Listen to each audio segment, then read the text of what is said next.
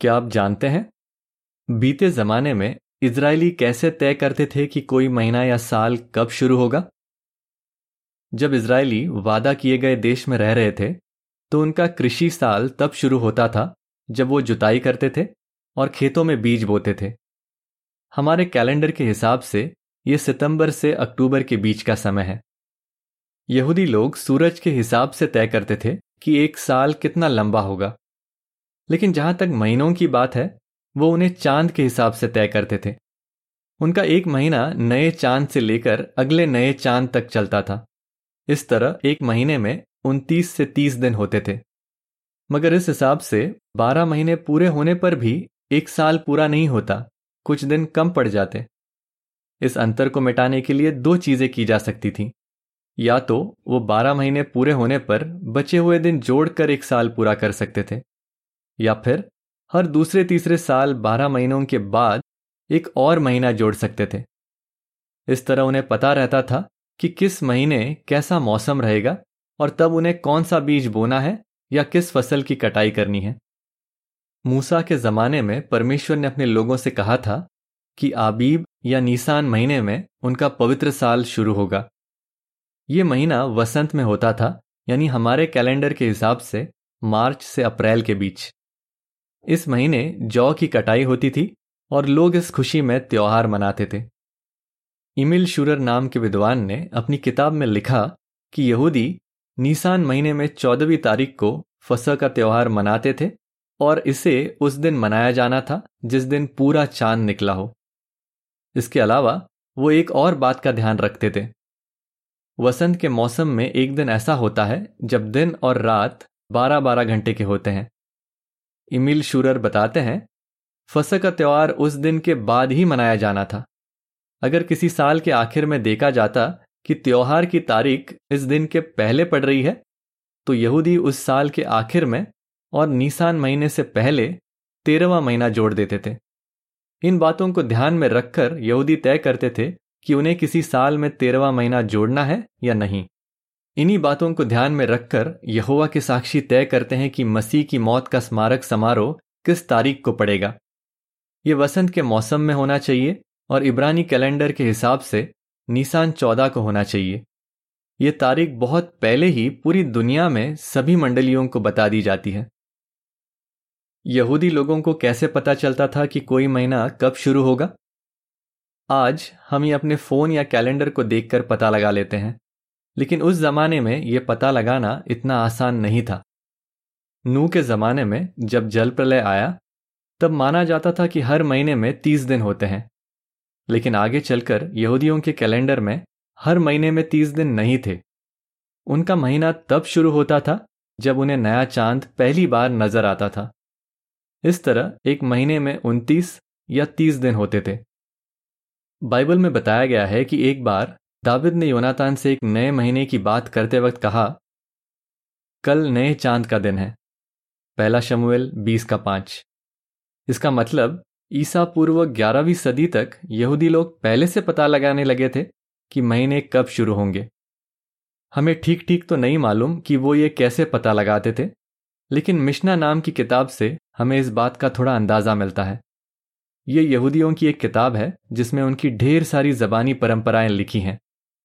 इसे पढ़ने पर ऐसा समझ आता है कि जब यहूदी बेबीलोन से लौट कर आए तो उसके बाद से यहूदी महासभा यानी यहूदियों की सबसे बड़ी अदालत तय करने लगी कि कोई महीना कब शुरू होगा। जिन 7 महीनों में त्यौहार होते थे, उन महीनों के 30वें दिन महासभा के सदस्य इकट्ठा होते थे और देखते थे कि कब नया महीना शुरू करना सही रहेगा। वो ये कैसे तय करते थे?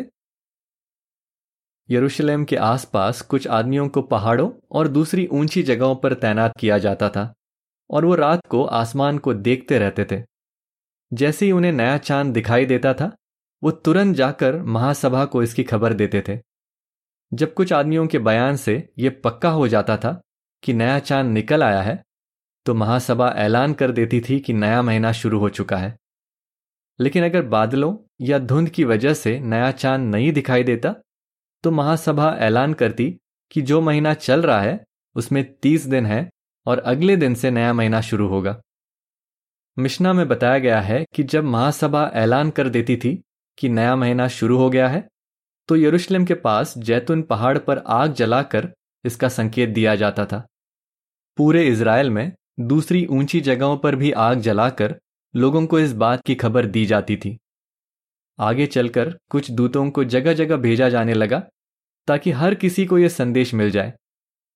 इस तरह यरूशलेम और दूसरी जगहों पर रहने वाले सभी यहूदियों को पता लग जाता था कि नया महीना शुरू हो गया है और सब लोग एक ही समय पर त्यौहार मना पाते थे। यहाँ दिए चार्ट से आप समझ सकते हैं कि यहूदी लोग किस महीने में कौन सा त्यौहार मनाते थे और उस वक्त कैसा मौसम होता था। कुछ और जानकारी। इब्रानी कैलेंडर, नीसान या आबीब, 14 तारीख फसह का त्यौहार, 15 से 21 तारीख बिन खमीर की रोटी का त्यौहार, 16 तारीख फसल के पहले फल चढ़ाए जाते हैं। बारिश होने और बर्फ पिघलने से यर्दन नदी में उफान आता है। जौ की फसल पक जाती है। अय्यार या जिव यानी अप्रैल से मई के बीच, 14 तारीख देर से फसह मनाया जाता है। खुश्क मौसम की शुरुआत होती है। ज्यादातर समय आसमान साफ रहता है। गेहूं की फसल पक जाती है। सीवान यानी मई से जून के बीच, 6 तारीख कटाई का त्योहार या पिंतेकुस्त। गर्मियों का मौसम, हवा साफ होती है। गेहूं और अंजीर की पहली फसल पक जाती है। तम्मूज यानी जून से जुलाई के बीच, गर्मी बढ़ती है और कुछ जगहों पर भारी ओस पड़ती है। अंगूर की पहली फसल पक जाती है। आब यानी जुलाई से अगस्त के बीच, तपती गर्मी होती है। गर्मियों के फल पक जाते हैं। एलूल यानी अगस्त से सितंबर के बीच, गर्मी जारी रहती है। खजूर, अंगूर और अंजीर पक जाते हैं। तिशरी या एतानीम यानी सितंबर से अक्टूबर के बीच, 1 तारीख तुरई फूंकने का त्यौहार, 10 तारीख प्रायश्चित का दिन, 15 से 21 तारीख छप्परों का त्यौहार, 22 तारीख पवित्र सभा। गर्मी खत्म होती है और शुरू की बारिश होती है। जुताई शुरू की जाती है। हेशवान या बूल यानी अक्टूबर से नवंबर के बीच, हल्की बारिश होती है। जैतून पक जाते हैं। किस्लेव यानी नवंबर से दिसंबर के बीच, 25 तारीख समर्पण का त्यौहार। तेज बारिश होती है। पाला गिरने लगता है और पहाड़ों पर बर्फ पड़ने लगती है। भेड़ों को भेड़शाला में रखा जाता है। तेबेत यानी दिसंबर से जनवरी के बीच, कड़ाके की ठंड, बारिश और पहाड़ों पर बर्फ पड़ती है। पेड़ पौधे बढ़ते हैं। शबात यानी जनवरी से फरवरी के बीच, ठंड कम होती है। बारिश जारी रहती है। बादाम के फूल खिलते हैं। अदार यानी फरवरी से मार्च के बीच, 14 और 15 तारीख पुरीम का त्यौहार। अक्सर बिजली कड़कती है और ओले पड़ते हैं। अलसी पक जाती है। वे अदार यानी मार्च। ये महीना 19 साल के दौरान 7 बार जोड़ा जाता था। लेख समाप्त।